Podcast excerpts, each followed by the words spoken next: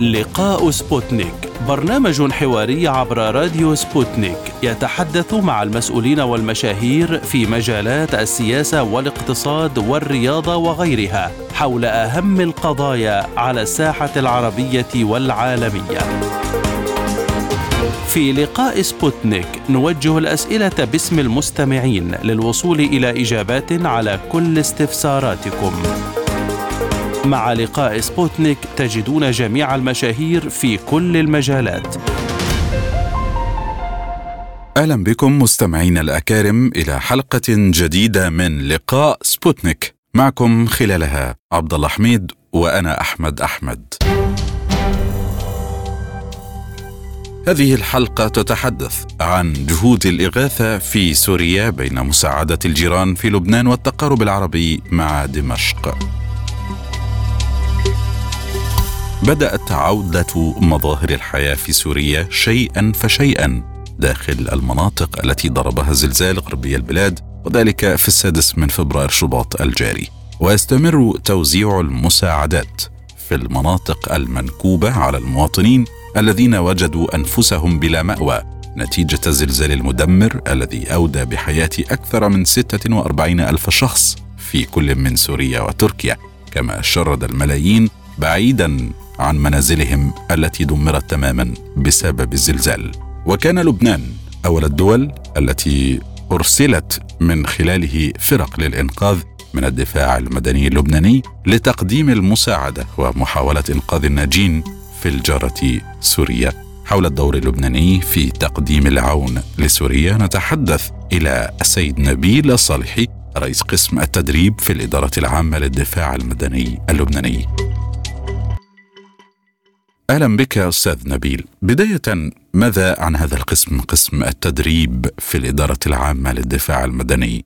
كيف هي مشاركاته داخل لبنان وخارج لبنان كذلك؟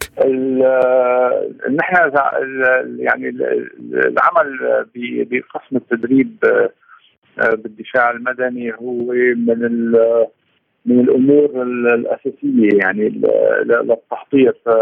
إن كان للمواطنين أو لعناصر الدفاع المدني للاستعداد لمواجهة أي خطر إن كان خطر يومي أو إن كان خطر يعني خطر كارثي من حوادث يومية أو خطر خطر كبير. التدريب بيكون مستمر على مدار السنة لتدريب المجموعة الأولى اللي هي بتتعلق بالمواطنين وكل ما يتعلق ب بالمؤسسات المؤسسات المدنية إن كانت فنادق أو مستشفيات أو مدارس وغيرها.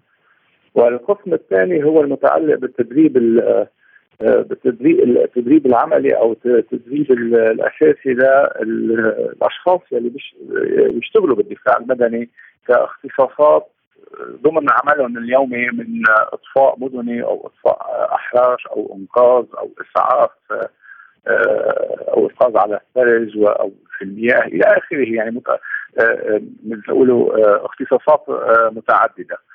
وهذا التدريب دائما لعناصر الدفاع المدني أيضا على مدار السنة وبيكون بالإجمالي عندنا دعم دولي في بعض الأوقات إن كان من السفارة الفرنسية أو السفارة الهولندية أو غيرها من الدول. وكيف شاركتم في جهود الإغاثة في سوريا ومتى كانت البداية؟ وهل جهود الإغاثة هذه ما زالت مستمرة حتى الآن؟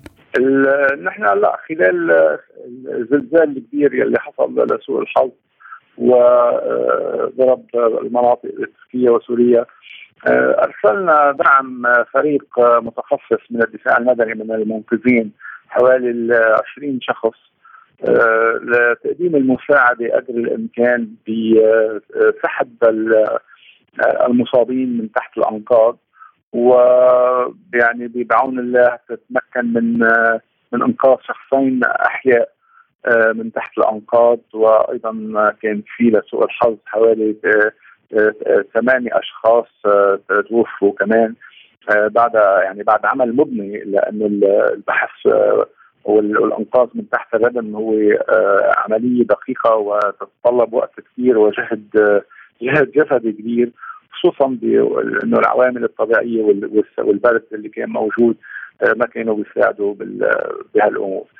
هلا المهمة أكيد انتهت عند ما قررت السلطات السورية إنه ما ما يعني ما في بقى وجود ل إمكانية وجود أحياء تحت الردم وهن بانه هناك بيتابعوا بأمور اللوجستية اللي هن بحاجة لاعاده إعادة البناء. ما هي أبرز التخصصات التي تجيدها الفرق اللبنانية العاملة لديكم في هذا الشأن بشكل عام.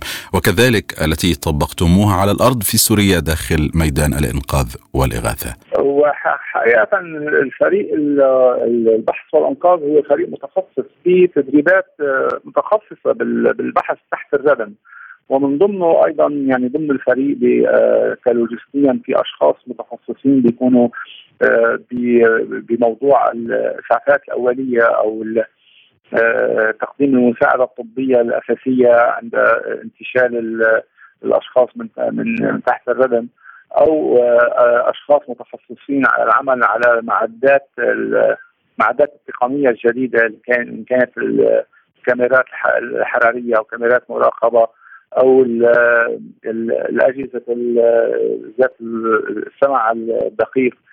وأيضا آه، تخصص الأنقاذ بواسطه من الأماكن المرتفعة إن كانت موجودة عبر الحبال والتخصص أيضا هو بطريقة إزالة الردم للبحث عن المصابين تحت الأنقاض. آه هذا التدريب هو يتطلب يعني يتطلب وقت آه تدريبه لأنه طريقة إزالة الردم للوصول للأشخاص هي طريقة آه، دقيقة ويعني تستلزم وقت آه، لعدم تفاقم الكارثة يعني ممكن إنه إنه إزالة حجر آه، من مكان يؤدي إلى انهيارات أخرى. وهذه التقنيات اللي وقت راحوا على سوريا والفريق يعني عنده خبرة فيها لسوء الحظ كان كمان عنده خبرة ضمن العمل اللي اشتغل فيه خلال الانفجار مرفأ بيروت وطبقها أيضا بالمناطق اللي راح عليها سوريا. وإلى أي مدى اذا كان ردم الحطام في سوريا يقف عائقا أمام عملكم؟ هلا دائما الردم والحطام هو عائق بالوجه المنقذ وخصوصا إن كان ال ال يعني ال طريقة الهدم هي كانت طريقة كاملة يعني آه، للمبنى أغلبية المباني طريقة آه، إنه كان هدم كلي وليست فقط أجزاء يلي آه، بيكون البحث فيها أسهل. وقت يكون الهدم بشبه كامل للمبنى يعني متطبق طبقة فوق طبقة هون العمل بيكون بده مجهود أكثر وصعوبة أكثر. نعم. ماذا أيضا عن التجهيزات التقنية التي كانت لديكم كمنقذين لبنانيين يعملون في سوريا؟ هلا التجهيزات كانت يعني حسب الإمكانات، نحن ما فينا نقول إنه نحن لسوء الحظ يعني بالوضع الاقتصادي اللي نحن عم نمشي فيه. تجهيزاتنا هي على قد الحال والخبرات هي كمان آه، يعني أخذت آه، موقع كثير كبير بتحديد الأماكن المصابين يعني بعد دراسة المكان. والوصول إليهم حتى لو كانت التجهيزات التقنية اللي ممكن أن تشوفوها تلاقوها بفرق عريقة وكبيرة آه، نحن أقل بكثير موجودين موجودة لدينا. وقد استعدنا فيها بالخبرات والتقنيات يعني الموجودة من آه، من العمل السابق اللي تم يشتغلوا فيه ضمن ضمن وهل كان هناك أي تنسيق ما بينكم وبين الفرق الأخرى من المنقذين حولكم؟ آه، طبعا آه، نحن بمكان العمل كان في كان في أشخاص من من المسؤولين عن الانقاذ بالدفاع المدني آه، السوري موجودين آه، آه، موجودين دائما معنا وهن يعني اجمالا هن اللي أصحاب الأرض هن اللي بيحددوا التنسيق وأماكن العمل يلي يمكن أن نشتغل فيها هذا يعني إذا بدك عرف عرف دولي إنه دائما الاتصال والتنسيق مع الفرق المحلية هو من الأساسيات للموضوع. وما هي أيضا المعوقات الأخرى التي واجهتكم في جهود الإغاثة داخل سوريا؟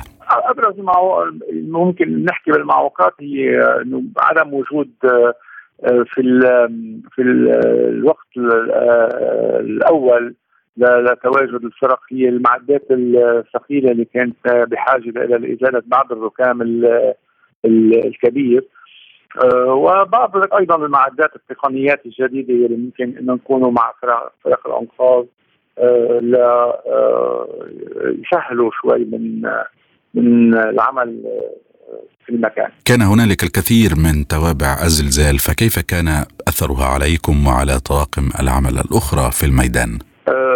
هذا هذا أيضا يعني ضمن التدريب دائما نحن من في في في آه، جزء منه هو مراقبة المكان من الترددات والهزات الارتداديه وطريقة سحب سحب المنقذين خلال هذه الترددات و يعني إعادة العمل من جديد آه، عندما يعني الأمر يكون بشكل آمن.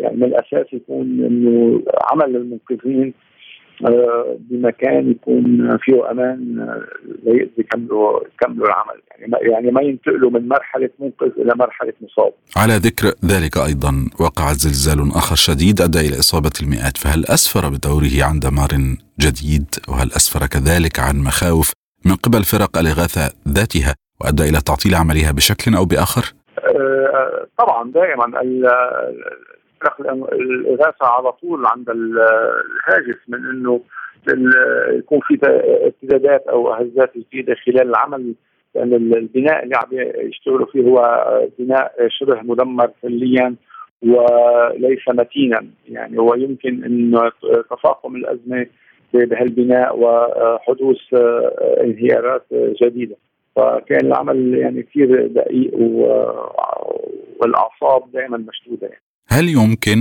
بهذا أن نقول إنه انتهت بالفعل مهماتكم في سوريا بانتهاء جهود الاغاثه أم هناك فرق لتقديم مساعدات ما لمن تشردوا؟ أه صراحة يعني هذا السؤال نحن ما بقدر أجاوبك عليه يعني نحن بعد ما فرقنا تبعنا انسحب من سوريا بعد انتهاء المهمة أكيد إنه الفرق السورية المختصة من كان دفاع مدني سوري أو هلال احمر سوري عم بيقوموا بواجباتهم على أكمل وجه بس أنا ما يعني جواب ما, بقدر أن أكون عندي معلومات بهالخصوص. وفي المدى الأوسع لهذه الصورة كيف هي ردود الأفعال الشعبية والرسمية في لبنان حول كارثة الزلزال في سوريا سيد نبيل كما لمستم شخصيا؟ يعني دائما نحن كدفاع مدني بلبنان آه، كان عندنا دعم كامل من بمهمة آه، اللي راحت على سوريا دعم كامل من الحكومة اللبنانية والمسؤولين وأيضا من الشعب يلي قدر أنه آه، بغض النظر عن الأزمة الاقتصادية واللوجستيات الموجودة لدينا آه، وضعفها كان لدينا فريق آه، يعني تدخل آه، لأنقاذ لمحاولة الأنقاذ قدر الإمكان من الإخوة المصابين خلال الزلزال. وماذا أيضا عن الحالات والقصص التي شاهدتموها خلال عمليات الإغاثة؟ كيف تتحدث عنها من المنظور الإنساني؟ على شكل إنساني يعني نقول الله يرحم المتوفين و طول البقاء للناجين ويعني مثل ما يعني كلنا سمعنا كانت إنه الأشخاص يعني موجودين بشكل يعني ما كان عندهم الوقت الكافي للهروب من المكان وكانوا ملتصقين أغلبيتهم ببعضهم محاولين حماية حماية بعض. ويعني كلمات ما تقدر توصف الوضع صراحة. نعم. بالحديث أيضا مرة أخرى عن فرق الإغاثة من الدول المتعددة ما هي ومن كانت الدول الأكثر مشاركة بجهود على الأرض حتى الآن؟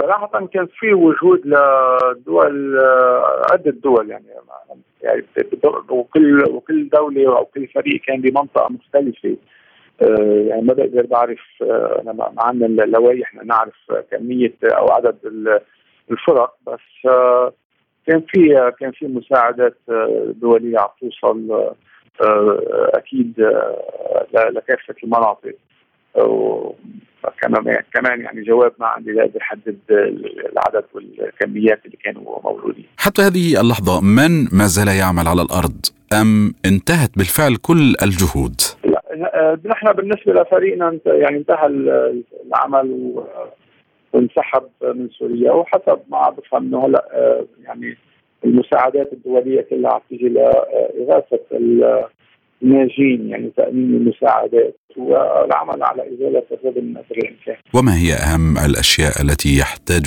إليها المتضررون بشكل عاجل كما لمستم سيد نبيل؟ بالمرحلة الأولى أكيد بده يكون عنده مكان آه، للإيواء يعني بده يكون مكان يقعد فيه آه، بغض النظر عن كان خيمة أو مبنى ثاني أو إلى آخره مع تأمين المستلزمات الحياتية الأساسية آه، من مأكل ومشرب ومياه آه، للغسيل والشرب إلى آخره يعني الأمور الحياتية الأساسية اللي المفروض تكون تتامن لهم. وهذه الاحتياجات والحاجات هل هي متوفرة أو بدا يتم توفيرها بالفعل؟ صراحة برجع بقول لك أنا أنا بوجود المساعدات الدولية اللي عم توصل والكميات ما عندي ما عندي أي معلومات دقيقه أقدر اعطيك اياها بس مثل ما عم نسمع من اصدقائنا بالدول اللي عم بتقدم مساعدات إنه كان في طائرات إغاثة عم توصل قديش الكميات وأماكن تواجدها ما عندي أنا معلومات دقيقة إذا من تجربتكم هناك وفيما قبل هل كان من عوائق أمام تقديم المساعدات لمن يحتاجونها كما ذكرت بعض التقارير؟ والله صراحة أنا يعني لو بترجع بتسألني عن المساعدات نحن دورنا كدفاع مدني كان بس منوط بمهمة البحث والإنقاذ بالأيام الأولى من ال من الهزة الأرضية. وفي يعني منظمات كثير كانت عم تطلب منا إنه نعطيها بدك مساعدتها على الاتصال بالجهات الرسميه الموجودة بسوريا وكانوا عم يتواصلوا معهم مباشرة لتأمين المساعدات بس كعمل كدفاع مدني كان بس منوط بفرق آه، فريق البحث والانقاذ خلال الأيام الاولى من طيب هل لنا أن نعقد أي مقارنة؟ بوجه أو بآخر بالطبع بين جهود المنقذين اللبنانيين والسوريين والعرب ومن الدول الأخرى. خلال الكارثة سيدي الكريم يعني الجميع كانوا يعملوا بطريقة بطريقة جيدة ومشكورين لتقديم جهودهم يعني عم بيعرضوا حالهم عم بيعرضوا حياتهم للخطر. وإن شاء الله إنه نرجع بنقول إنه ما يصير بقى أي زلازل وهزات. آه، يعني يعني منا منا منا بوضع إنه نعمل تقييم للقدرات في الوقت الحاضر. ولكن آه، العمل كان آه، يعني منظم وجيد. بالطبع كما ذكرت المسألة ليست تقييم الحرفي للحساب ولما حدث ولكن السؤال عن ما الذي ينقص وما الذي يمكن أن نطوره من الإمكانات والقدرات خلال وجودكم. بالتأكيد في قسم التدريب يعني ما الذي يمكن أن يتم تنفيذه لكي يتم تطوير هذه الجهود المشكورة بطبيعه الحال. صراحة نحن هلا بدنا يعني تعرف بعد بعد الهزات الارضية بعد ما وقفت ما بعد الحديث هلا. ونحن عم نجرب إنه نوصل آه، كاتصالات نأمن يعني المعدات معدات الانقاذ الكافية لنقول لا سمح الله صار آه، أي زلزال كبير آخر. وستكون التدريبات أيضا مستمرة. لتاهيل آه، العناصر آه، أكثر لتكون جاهزه للتدخل لا سمح الله صار أي كبير.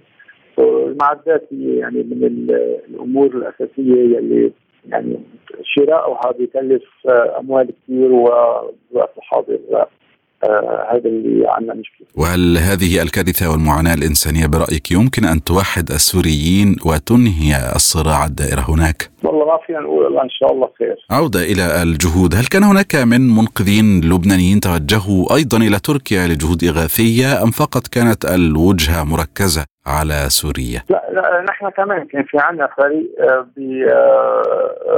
بتتوجه آه، لتركيا أيضا لتقديم المساعدة كمان فريق من 20 شخص وتوجه بالإضافة لفريق يعني عناصر من من الجيش اللبناني الصليب الأحمر فوج الاطفاء إلى آخره يعني كان كل الفريق اللبناني متكامل موجود ان كان بسوريا أو إن كان بتركيا. وماذا لمستم سيد نبيل فيما يتعلق بالتعاطف العربي خاصة؟ وهل تم ترجمة هذا التعاطف في أشكال أمامكم وكذلك التعاطف الدولي أيضا؟ يعني خلال نحن عملنا بالبحث والأنقاذ آه، كان في دعم عربي ودولي آه، أكيد آه، موجود.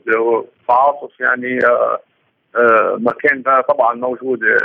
الحادثة كبيرة والألم كبير ان شاء الله إنه يستمر تستمر المساعدات للبلدين. والله ينجينا من حوادث مثل اللي صارت وفي الوقت ذاته كانت هناك كذلك اتهامات للأمم المتحدة بالتأخر في الاستجابة للكارثة وتقديم المساعدة فهل لمستم ذلك بالفعل أستاذ نبيل؟ صراحة نحن أنا ما بقدر اجاوبك على السؤال لأن نحن عملنا كان مختصر بس بالبحث والأنقاذ وأتمنى يعني يعني بيقولوا بإذن الله المهمة اللي كانت موكلة لنا ومن بعدها يعني هذه امور آه، لوجستيه نحن ما ما كان لنا دور فيها. اذا هل يمكن أن تضع لنا تقييمكم لعمل فرق الإنقاذ بشكل عام فوق الأرض وفي الميدان؟ أنا بس بعرف إنه بكارثة بهالحجم هي كارثة يعني آه، ما بتصير آه، كل يوم ولا كل كل قرن حتى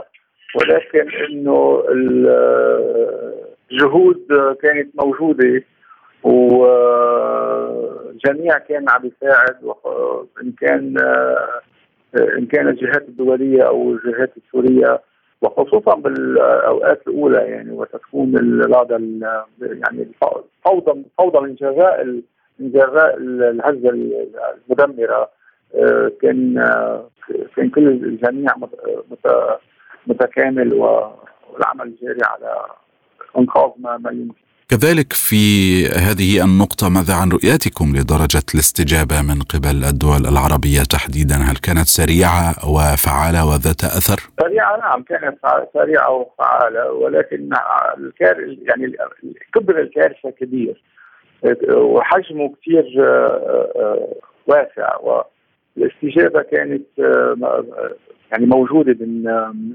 على مختلف الوجهات وهل كانت فرق بعينها هناك من الدول العربية أو الغربية تعمل أمامكم وتنسقون معها في موقعكم الذي تتواجدون فيه؟ لا أنا حسب نحن يعني محل ما كنا ما ما كان ما بقدر أقول لك مين كان ومين ما كان لأنه يعني كل واحد اشتغل بمنطقة معينة وكان موجود يعني بعيد عن الثاني بس طبعا كان في آه، في فرق كثير كان في فرق كثير يعني موجوده. طرحت بعض الأفكار لتطوير الاستجابة لمثل هذه الأزمات والكوارث، أفكار بين الدول العربية لتشكيل تجمع ما أو تهيئة كيان يستطيع أن يعمل ويقدم المساعدة الفعالة والسريعة وذات الكفاءة ويبذل الجهد المطلوب حال تعرض أي دولة عربية تحديدا لمثل هذه الكوارث ماذا عن هذه النقطة؟ يعني الفكرة الفكرة هي سيدة وموجودة و في المكتب العربي أيضا آه، لمجلس وزراء داخلية العرب آه، للدفاع المدني كان عم يشتغل أيضا على إنشاء منظومة لهالأمور وإن شاء الله يكون في استكمال لها ويكون يعني تتوحد وتتنظم بشكل أسرع خصوصا هلأ مع الزلازل اللي عم تتكرر في كل الأماكن. نعم، وإلى أين وصلت جهود هذا الكيان؟ آه، هي ضمن ضمن التنظيم والتحضير صراحة يعني أنا ما بقدر اعطيك أكثر من هيك تفاصيل عنها. الوقت الحاضر الملف منه أمان. وفيما يتعلق بمسألة التمويل هل هو متوفر أستاذ نبيل؟ آه كمان يعني هيدي مش مش من ضمن الاختصاصات أكيد في آه في ناس يعني بيشتغلوا اشتغلوا على الموضوع أيضا هل هناك أي معوقات أو اعتراضات من قبل أي طرف أو أي شيء يعطل انطلاق هذا الكيان؟ ما مش ما مفروض يعني أنا حسب بعرف إنه الجميع موافق ولكن الأمور والتنظيمية هي اللي تاخذ وقت وقت له وان شاء الله خير. في الختام سيد نبيل إذا كان لديكم رسالة توجهونها للمجتمع الدولي أو للبنان حتى أو بالطبع لسوريا وتركيا فيما يتعلق بهذا الوضع وبالطبع بعمل كافة المنقذين والإغاثيين. والله رسالة أخيرة بقول يعني الله الله يسلم الجميع على الشغل اللي اللي قدموه وتعريض أنفسهم للخطر لمساعدة أخوانهم الإنسان يعني وإن شاء الله تكون آخر آخر هزة كبيرة أو آخر زلزال كبير يضرب هالمناطق. وعلى الله إن شاء الله خير. في نهاية هذا اللقاء حول الدور اللبناني في تقديم العون لسوريا جراء كارثة الزلزال المدمر الأخير، تحدثنا إلى السيد نبيل الصالحي رئيس قسم التدريب في الإدارة العامة للدفاع المدني اللبناني، شكرا جزيلا سيد نبيل. شكرا لكم. والآن مستمعينا الأكارم نستأنف مع حضراتكم هذه الحلقة من برنامج لقاء سبوتنيك وهذه الفقرات مع الزميل عبد الله حميد.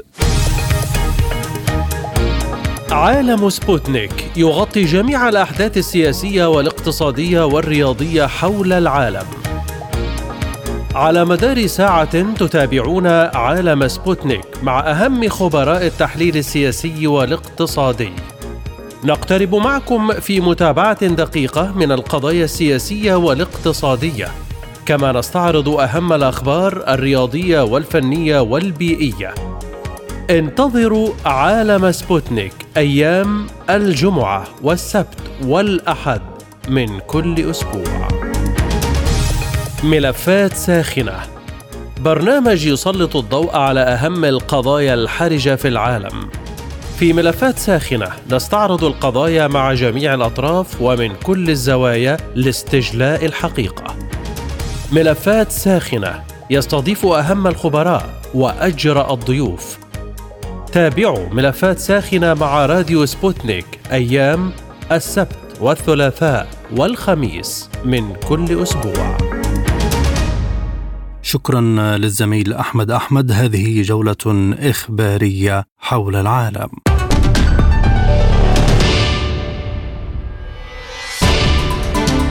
أعلن مساعد القائم بأعمال رئيس جمهورية دونيسكا الشعبية يان ياغين أن القتال في مدينة أرتيموفاسك يدور بالفعل في وسط المدينة. وقال جاجين أن المبادرة الآن في أيدي المقاتلين الروس ودخلت القوات منذ فترة طويلة من الجانب الشمالي من أرتيموفاسك والآن يقاتلون في وسط المدينة. وأضاف إن استسلام القوات الأوكرانية في المدينة هو مسألة وقت وسوف يحدث قريبا.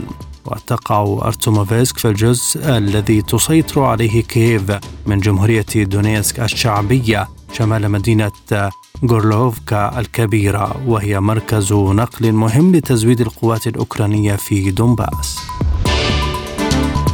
تبنى مجلس الدوما الروسي قانونا بشأن تعليق مشاركة روسيا في معاهدة ستارت. وينص مشروع القانون على أن يعلق الاتحاد الروسي المعاهدة المبرمة بين الاتحاد الروسي والولايات المتحدة الأمريكية بشأن التدابير الرامية إلى زيادة خفض الأسلحة الهجومية الاستراتيجية والحد منها والموقعة في براغ في الثامن من أبريل 2010 ويدخل القانون حيز التنفيذ بعد نشره رسميا.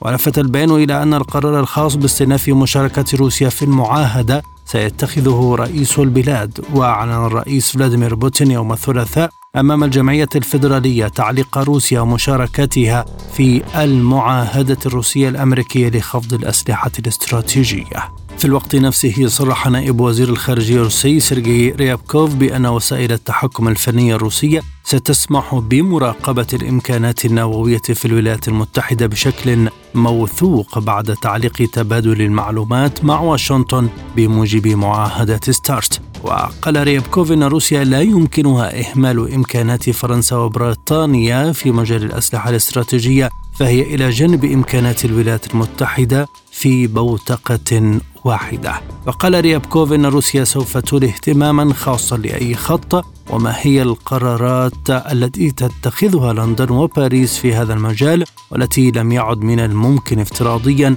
اعتبارها نوعا من العوامل المعزولة عن الحوار الروسي الأمريكي بشأن الحد من التسلح النووي.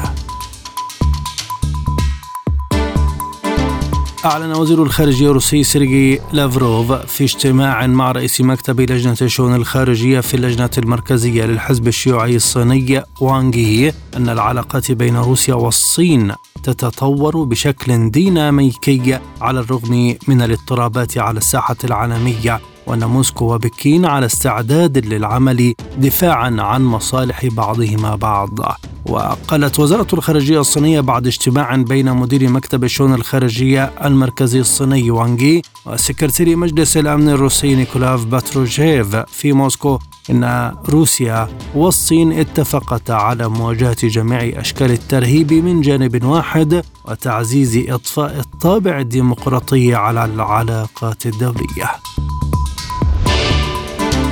أعرب مندوب الصين الدائم لدى المجلس الأمن تشانغ جونغ عن دعم بلاده مشروع قرار روسيا المطروح في مجلس الأمن الدولي لإجراء تحقيق دولي في تفجيرات خطوط أنابيب التيار الشمالية وقال تشانغ جون خلال جلسة بمجلس الأمن الدولي إن الصين ترحب بمشروع القرار الذي قدمته روسيا في المجلس وتعتقد أنه من المهم الشروع في إجراء تحقيق دولي بشأن تخريب خطوط أنابيب التيار الشمالي. وفي السادس عشر من أيلول سبتمبر العام الماضي وقعت هجمات إرهابية استهدفت خطوط أنابيب الغاز التيار الشمالي وذكرت الشركة المشغلة لخط الأنابيب Nord Stream AG أن الضرر كان غير مسبوق وأنه من المستحيل تقدير الإطار الزمني للإصلاحات.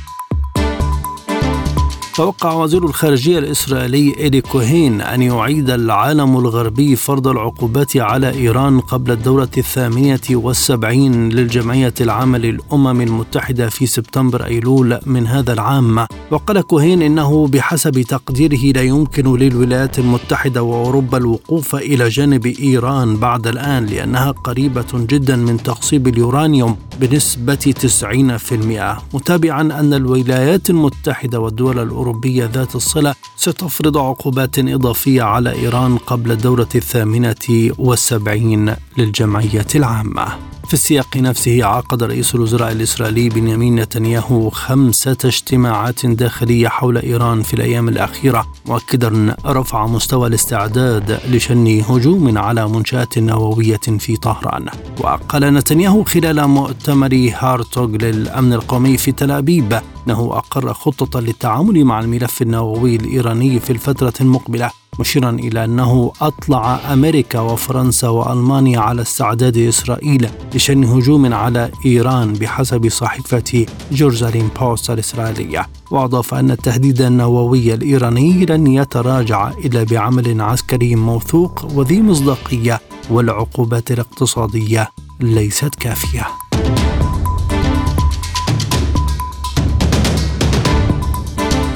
وصفت وزارة خارجية كوريا الشمالية تصريحات الأمين العام للأمم المتحدة أنطونيو غوتيريش بشأن أنشطة بيونغ يانغ العسكرية بأنها غير منصفة وغير متوازنة. وقالت الوزارة إن موقف الأمين العام للأمم المتحدة يزيد حدة التوتر مع الولايات المتحدة وحلفائها لافتة إلى الطموحات العسكرية غير المسؤولة لواشنطن وسيؤول هي سبب التوتر في المنطقة. وكان الأمين العام للأمم المتحدة ندد بالتجربة الصاروخية التي أجرتها كوريا الشمالية داعيا بيونغ يانغ إلى الكف عن الأعمال الاستفزازية.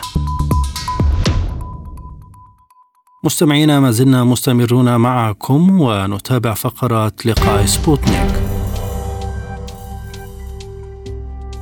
الكارثة الإنسانية في سوريا خلفت الآلاف من القتلى والجرحى وأطلقت نداء عالميا بضرورة مد يد العون إلى سوريا وتركيا لمواجهة تداعيات زلزال السادس من فبراير. كان لهذه الكارثة وقع خاص على سوريا التي عزلت عربيا بعد أحداث 2011 وما تلاها مما أعطى دفعة قوية للجهود التي تنادي بعودة دمشق لأسرتها العربية. في هذا الموضوع ينضم إلينا من دمشق الدكتور صفوان القربي عضو مجلس الشعب السوري للحديث أكثر عن هذا الموضوع سيادة النائب أهلا بك ضيفا كريما في لقاء سبوتنيك وبداية كيف تقرؤون الجهود التي قامت بها فرق الإغاثة المختلفة في سوريا؟ الحقيقة بسوريا نحن دائما هذا الموضوع كان وجع فوق وجع.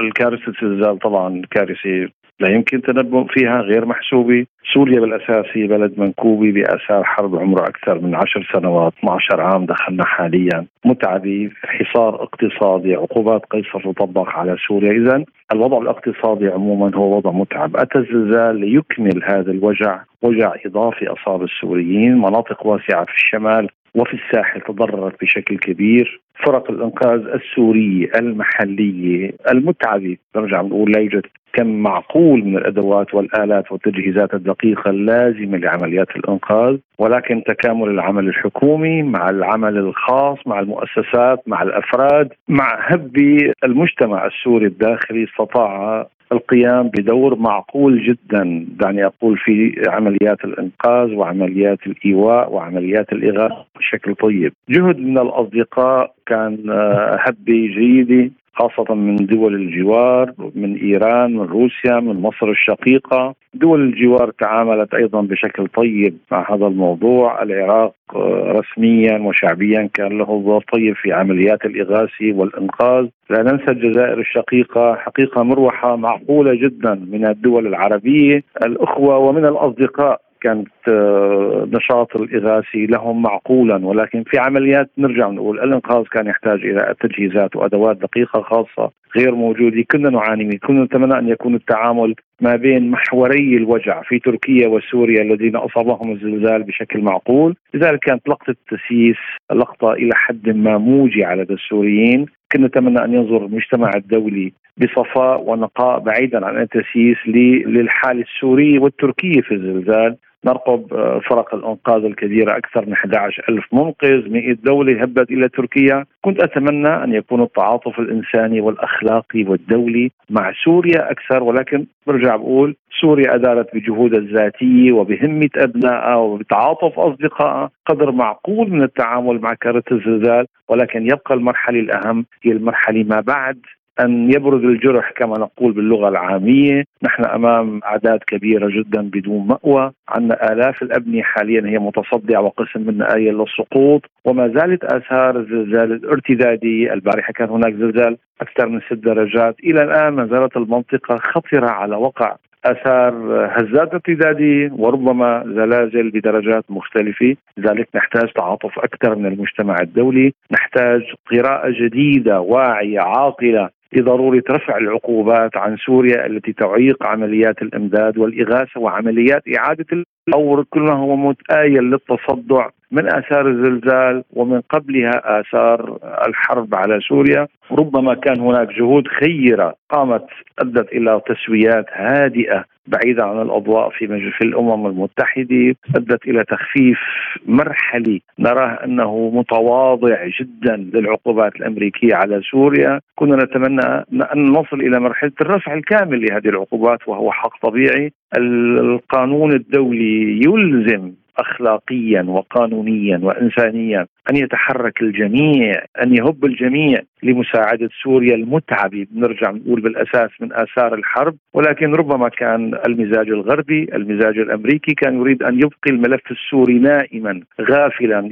تبقى النار تأكل في جسد السوريين من آثار الحرب. ربما يكون هذا الزلزال أجبر الجميع على الالتفات للحاله السوريه عموما للملف الحرب على سوريا عموما. وهي نقطة آه، حاليا تجري بشكل كبير هذا الملف الذي نسيناه. نسيه الجميع في ظل انشغال بحرب أوكرانيا. حاليا هناك التفات إلى الحال السوري إلى النار التي تأكل في جسد السوريين جميعا. ضروري حل الملف بشكل سياسي مع دول الجوار عموما مع المجتمع الدولي حاليا ذلك نشهد هذا النشاط السياسي هذا النشاط الإغاثي على أمل أن تكون المساعدات الإنسانية والإغاثية هي مدخل لحوار سياسي جدي يخص الملف السوري عموما بكل تداعياته هل كان الدعم العربي لسوريا معوضا عن التخاذل الدولي برأيك؟ ربما كان الدعم العربي كان هو الأهم والأشمل والذي كنا نحتاجه نحتاجه بشدة حقيقة. كانت هناك لمسات طيبة دافئة من بعض الدول العربية. عبرت عن عروبه أرادوا إبعادها عن المشهد. هناك صحوة عربية معقولة مقبولة رغم نقدر أن هناك ضغط أمريكي. هناك لوم أمريكي لكل من يمد اليد لمساعدة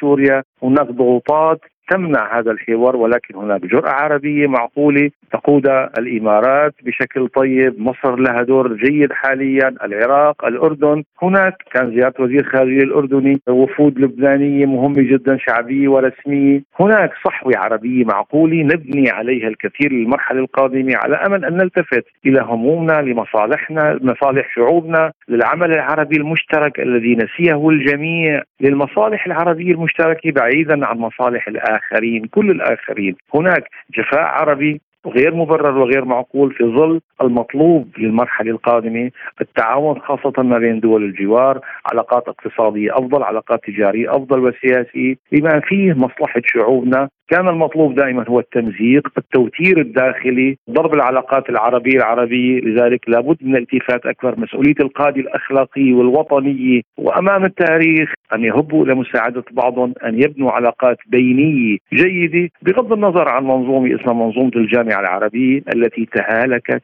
وتعبت وحقيقة تراجع دورها بشكل مخزي في في كل الصراعات والأوجاع والمشاكل العربية. لابد من إعادة قراءة لهذه المنظومة التي اسمها جامعة الدول العربية ومهمتها أن تكون تجمع. للأسف كان هناك حالة من الانزواء والانطفاء والابتعاد عن دورة. نأمل أن نرى قراءة جديدة لتطوير دورة لإعادة هيكلتها بشكل جديد بما يتناسب مع الوقائع الجديدة لتقوم بدور مقبول ومعقول ولو بالحد الأدنى في ترميم أوجاع البيت الداخلي العربي وإنشاء منظومة علاقات عربية هادئة. نرجع نقول تقوم على المصالح المشتركة بعيدا عن الأنانية السياسية بعيدا عن المشاكل الهامشية التي لا لزوم لها حيث يكون هناك أمر جيد نبني عليه نطوره وحيث يكون هناك نقطة خلافية وهذا أمر طبيعي في السياسي نبني على إعادة قراءة هذه المشكلة. وترميمها وتصويبها بالحوار وليس بالقطيعة التي أضرت شعوب المنطقة عموما. لنتعلم من المثل التركي. تركيا مشاكل كبيرة مع اليونان ومع أرمينيا تاريخيا. هناك دماء هناك حروب. لاحظنا أول وزير خارجية زار تركيا هو اليونان. الوزير الثاني هو أرمينيا.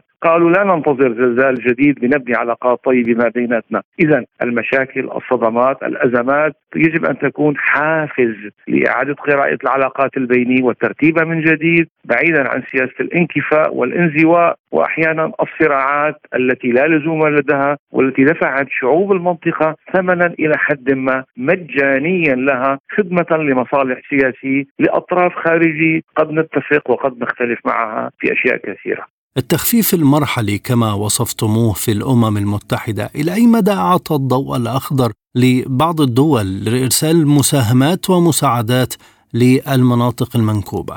هي كانت لقطة دعني أقول هي لقطة معنوية إعلامية أكثر ما تكون قانونية حقيقية. ربما اللقطة هي إلى حد ما كانت أقرب إلى التسوية دعينا أسميها. تخفيف العقوبات الأمريكية ل 180 يوما فتح طلب سوريا ومناشدة سوريا لفتح معابر إضافية مع الشمال السوري. رغم وجود مجموعات مسلحة خارج عن الدولة لا نحن ننظر بأريحية ولمد اليد لأي مواطن سوري على أي جغرافيا سوريا بغض النظر عن انتمائه السياسي بغض النظر عن هذه الجغرافيا أو تلك المناطقية لا. الدولة السورية حريصة وترغب بإمداد يد المساعدة والغوث والعون لكل الجغرافيا السياسية على أمل أن تكون هذه الهزة الطبيعية الأرضية أن تكون هي هزة إيقاظ الشعور وإعادة ترميم مشاكلنا الداخليه ومشاكل الإقليم الموجود في هذه المنطقة، لذلك أقول القرار الذي حصل في الأمم المتحدة التوجه أتمنى وأتوقع أن يبنى عليه لمراحل قادمة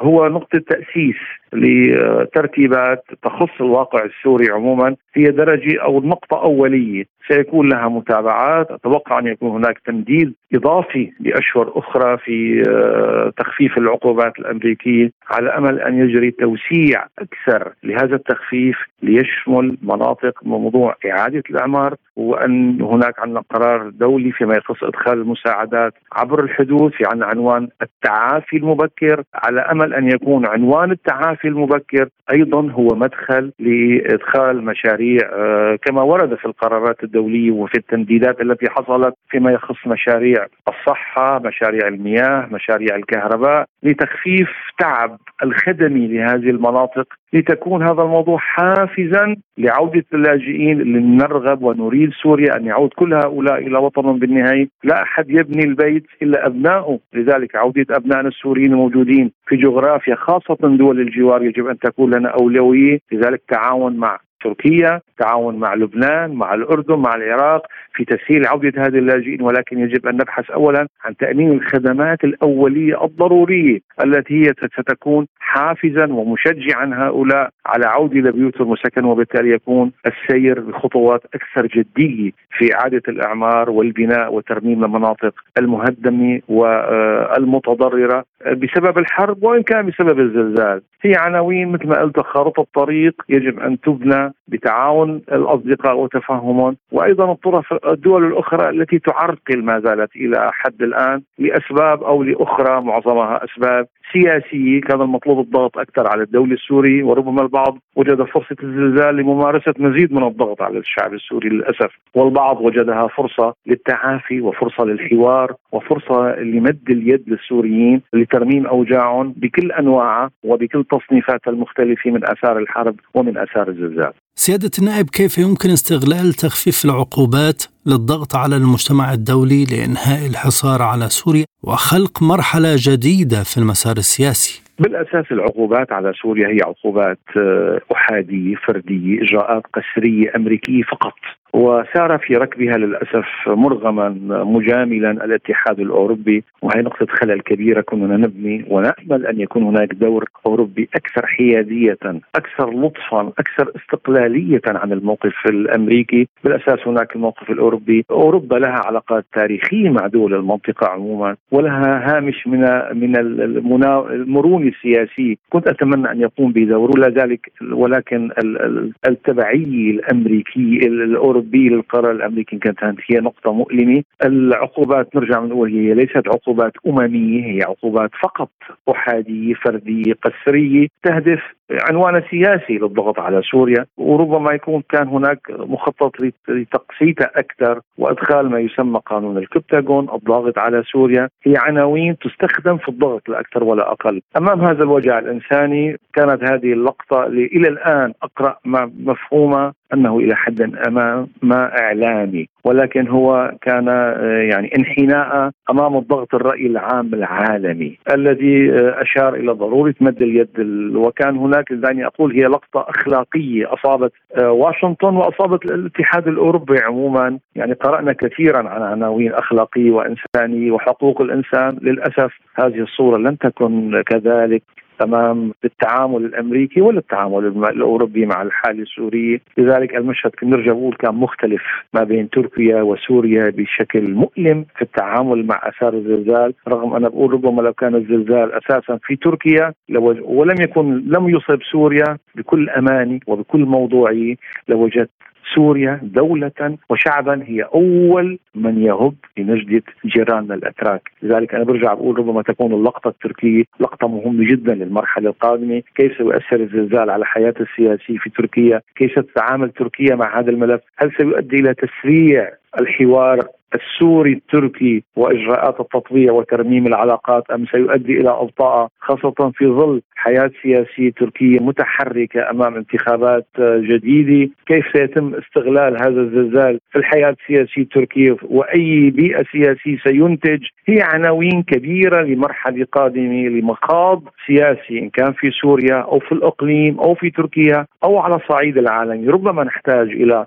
صفقة كبرى خلينا نسميها تشمل عناوين كثيرة، أولا يجب أن يكون تنظيف الإرهاب الموجود في المنطقة والتعامل وخطه تعامل دوليه اقليميه معه. وإعادة الحياة لسوريا ضمن عملية سياسية متفق عليها وإعادة ترتيب العلاقات الحدوديه والسياسيه على قاعدة دولي مقابل دولي ما بين تركيا وسوريا لما فيه مصلحة البلدين. ومنع أي حالة ربما تكون انفصالية أو بعنوان انفصالي ايا يكن شكلها في شمال شرق سوريا. يحتاج إلى جهد الجميع، يحتاج إلى قراءة عاقله، واعيه، مسؤوله من الجميع للملف السوري لإعادة ترتيب ترتيب هذا الملف فيما يضمن الهدوء لكل الأقليم، كل الأقليم حاليا متأثر، الكل متعب حاليا اقتصاديا، سياسيا، الكل مربك في المنطقة نتيجة التف التفجير أو يعني التفجر السياسي والأمني الموجود في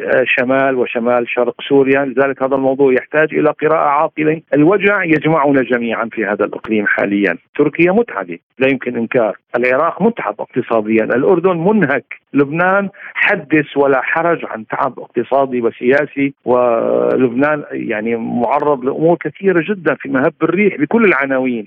لذلك برأيي ربما نحتاج إلى هدوء ورويه على الصعيد السياسي وربما يكون على دول العربية أن تكون مبادرة لترتيب اوضاعها ضمن حوارات بهدوء تحت عنوان مصالحنا أول لتخفيف هذه الصراعات ما أمكن، مسؤولية مصر مهمة جدا، مسؤولية السعودية كبيرة جدا، أتمنى أن أرى حرارة أكثر في نشاط السياسي بهذا الاتجاه وأتوقع ذلك بما أعلم عن عن عن السعوديه من اهتمام واحترام لدى شعوب المنطقة، لذلك هذه المواضيع برأيي نحن أمام مراحل حاليا قادمة حرجة حساسة. الإقليم العربي وفي ظل الحركة المستمر نحو دمشق، هل يمكن البناء عليه؟ طبعا لا يمكن إنكار ذلك، حاليا ربما أنا أبني كثيرا ربما جهد الإماراتي والعماني كان مهم جدا في تقريب وجهات النظر السوري والالتفات إلى الحالي، الحراك المصري، الحراك الجزائري كان فعال جدا من أثناء التحضيرات من أيام التحضيرات للقمه العربيه التي حصلت في الجزائر، برأيي كانت هيأت وأيقظت الكثير من الحوار حول أهمية الالتفات أكثر إلى سوريا. سوريا دولة محورية رائدة ضابطة إيقاع المنطقة وعندما كانت العلاقات السورية السعودية المصرية أيضا. في أحسن حالاتها كان الإقليم العربي والمنطقة بأفضل حالاتها. هم صمام أمان لكثير من الملفات الساخنة المشتعلة إن كانت في سوريا العراق لبنان برأيي حوار أكثر عقلانية وموضوعية ما بين دول العربية. كفيل بتصويب الكثير من الملفات وإعطاء هدوء وأمان واستقرار لكثير من الملف من كثير من النقاط الموجعة. بعض الحوار برأيي مفيد لتهدئة الحالة السورية واللبنانيه، علاقات بينية أفضل برأيي ستكون مفيدة على الصعيد الاقتصادي والتجاري لكل شعوب المنطقة، لذلك نحتاج إلى هزه عقلانيه ولقطة وعي أكثر ونحن أمام مسؤولية تاريخية كبيرة. سيسألنا الله ويسألنا التاريخ وسيكتب التاريخ كيف تعاملنا مع أوجاعنا ومتاعبنا ومشاكلنا العربية. يجب أن نكون مسؤولين أكثر وأن يكون حراكنا أكثر نشاطا وأكثر حرارة في التعامل مع هذه الملفات الموجعة في المنطقة. نشاط العقلاء حاليا هو نشاط جيد يبنى عليه ما لا يحكى كثير. على أمل أن ينجز شيء ما مهم ما لا يحكى اقصد به أن هناك أفكار أولية هناك أفكار أولية هناك مشاريع أو أفكار عقلانية لتسويات هادئة في أكثر من ملف يجري في المنطقة. ربما لو أوقفنا يد التعطيل الخارجية لكانت أوضاعنا أفضل من ذلك بكثير. لابد من رفع مستوى التحدي قليلا. لا أقول كثيرا. لابد من رفع مستوى التحدي أو صوت التحدي أكثر جرأة وأكثر مسؤولية احتراما لإمكانياتنا واحتراما لمصالحنا المشتركة العروبية. لو وضعنا هذا العنوان عنوان أساسي لاختلف المشهد. كانت هناك أنباء سرعان ما تم نفيها حول آه، زيارة وزير الخارجية السعودي لدمشق. هل هناك اتصالات حاليا مع الرياض؟ برايي الاتصال. هي كان كان سابقا اتصالات أمنية كثيرة جرت، الاتصالات الأمنية هي عنوان اولي أمني ولكن هي بالحقيقة أكثر من سياسية بإمكاننا، أنا برأيي ما زالت تسير بخطى معقولة، بخطى طبعا كلنا نريد أن تكون أكثر سرعة وأكثر حرارة نظرا لحساسية الموقف والتعب الذي يصيب الجميع. برأيي سنصل إلى انفراجات مهمة. ما زال البحث عن المخارج والشكل والآلية يجري ولكن أنا أقرأ هذا الملف بشكل إيجابي وأستبشر خيرا. مثل ما قلت صورة المملكة العربية السعودية هو صورة طيبة في عقول وقلوب السوريين جميعا. وتاريخنا الخير في التعامل ما بين سوريا والسعودية يعطي الأمل بقادم أفضل لهذه العلاقات لما فيه مصلحة البلدين ولما فيه مصلحة المنطقة عموما. بالعودة إلى الملف الإنساني سيادة النائب كيف يمكن التعامل مع الوضع في المناطق المنكوبة آه، في آه، وضعها الحالي بعد الزلزال. المناطق المنكوبة حقيقة مثل ما بيقولوا يعني اللي سمع ليس كمن رأى. الواقع متعب جدا. المشكلة الأكثر حاليا هي الإيواء والتعامل مع الملف ما بعد الكارثة فيما يخص إعادة ترميم المنازل المتصدعة جزئيا وتأمين السكن البديل. يعني هذا الموضوع يحتاج إلى خطة طارئة مرحلية وإلى خطة بعيدة المدى في إنشاء ضواحي سكنية آه، بديلة للذين تدمرت بيوتهم. هناك أحياء كاملة تدمرت بشكل مطلق. عدد البيوت السكنية التي تدمر بالذات في حلب وريفة وإدلب هو أرقام كبيرة جدا يعني تحتاج إلى مزيد من التدقيق في الأحصاء. طبعا أنا لما بقول أقول على المنطقة الموجودة تحت سيطرة الدولة السورية والمناطق المو... حاليا التي لم بعيدة عن سيطرتها موجودة فيها الجماعات المسلحة متعددة الأسماء والأنواع في شمال غرب سوريا. ننظر إلى الجميع بعين سوية وبعين بعين تأمل وترغب وتتوقع أن ترى أن تعود هذه الجغرافيا العزيزة في شمال غرب سوريا قريبا إلى سوريتا بشكل هادئ وآمن وبشكل متدرج نتيجة حوارنا الذي يتطور ايجابا مع تركيا وتنفيذا لاتفاقيات سابقة ربما تأخر تنفيذها وانسجاما مع أجواء إيجابية للمرحلة القادمة، إعادة الأعمار يحتاج إلى جهد عربي ويحتاج إلى جهد دولي ويحتاج إلى غطاء قانوني يسهل ويكسر جليد المنع القانوني يعني الزجري كعقوبات والمعنوي، هناك يعني منع معنوي إلى حد كبير أمريكي لنشاط المنظمات الدولية والدول الصديقة والجارة في التعاون مع مع الحاله السوريه، أتوقع أن لو كان هناك تخفيفا بهذا الاتجاه ستكون الهبه العربيه أفضل وسيكون تعاون المجتمع الدولي مع الحال السوري في ترميم اوجاعه وإعادة الإعمار بكل عناوينه فيما يخص آه، آثار الزلزال وفيما يخص آثار الحرب على سوريا كبيرا. كانت هناك اتهامات متبادلة بين دمشق والأمم المتحدة بشأن تسهيل دخول المساعدات للمتضررين من الزلزال، هل انتهت هذه الاتهامات؟ هي لم تكن اتهامات أممية برأيي ربما كانت الأمم المتحدة هي الأكثر حرجا، الأمم المتحدة تعي أن الدولة السورية كانت آه، فتحت قلبها وأبوابها لأي مد يد إغاثية بأي عنوان أتت، العرقلة الكل يعني ما بدي أرجع لتصريحات الأمين العام المتحدة لما قال الأمم المتحدة مقيدة اليدين وضرورة التعامل بغير تسييس ومد اليد هذا عنوان أساسي ما سمعه مدير الصحة العالمي بسوريا، نائب الأمين العام جريفيث للشؤون الإنسانية من السيد الرئيس والقيادة السورية كل الأبواب كل العقول مفتوحة مد اليد للجميع لأي حالة إغاثية تشمل كل الجغرافيا السورية مرحب بها بالتعاون مع الدولة السورية المعابر حتى اللي كانت موجودة ما بين الدولة السورية وجبهة النصرة التي تسيطر على جغرافيا إدلب. الدولة السورية أرسلت قوافل وبقيت أيام على هذه المعابر. تعاملنا بحيوية تعاملنا بإنسانية مع هذا الملف. للأسف كان التضييق من الطرف الآخر. يعني ما بدي أقول الجولاني لاحظناه بعد أيام موجود على على ال Fox News على المحطات البريطانيه والامريكيه وقال لا أريد أن أعطي نصرا سياسيا للرئيس بشار الأسد. هم من سيسوا وهم من ضيقوا وصول المساعدات الاغاثيه والانسانيه إلى شمال غرب سوريا. لا الدولة السورية تتعامل كدولة واعي تعرف ما هي مسؤولياتها وتعرف ما هي حدودها وتريد مد اليد لأبنائها ايا يكن هذا الإبن وايا يكن توجهه وغطاؤه ومناطقيته في جغرافية سوريا. نحن نشكرك جزيل الشكر سيادة النائب صفوان القربي عضو مجلس الشعب السوري. كنت معنا ضيفا كريما في هذه الحلقة من لقاء سبوتنيك من دمشق. مستمعينا نشكركم على حسن المتابعة. طابت أوقاتكم وإلى اللقاء.